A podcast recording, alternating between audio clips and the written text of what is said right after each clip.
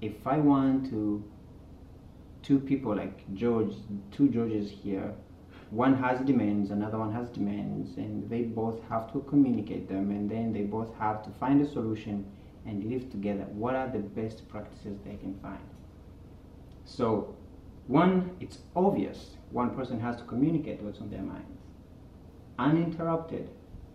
Don't judge them, it's their shit. Let them tell you what's going on.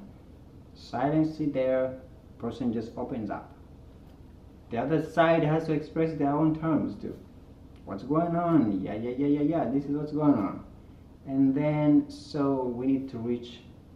You know what I've had, somebody has told me before? What if I can't deliver? Yes, there's also, that's why choosing right partners matters. There are people who cannot deliver.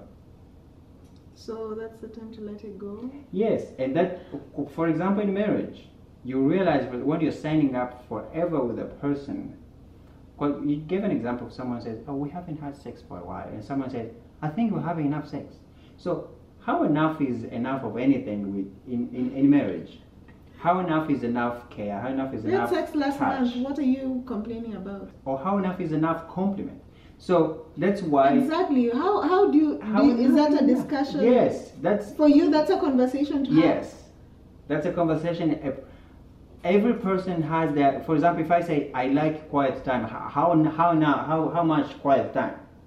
So that's why a person has to tell you, you know what, I can maybe do this much with people, but I really have to have my personal life, my personal space. Then you'll be like, you know what, I don't think I can survive with a person who needs much space. So maybe you need another person who needs much space. But then that's not love. No, that is love, but the reality of... Is it really? Oh, there is the side of philosophical love. That's fine. Okay. It's the practice, because part of life and people relationship is the utility part of people. You don't want to have friends whom you will never depend on.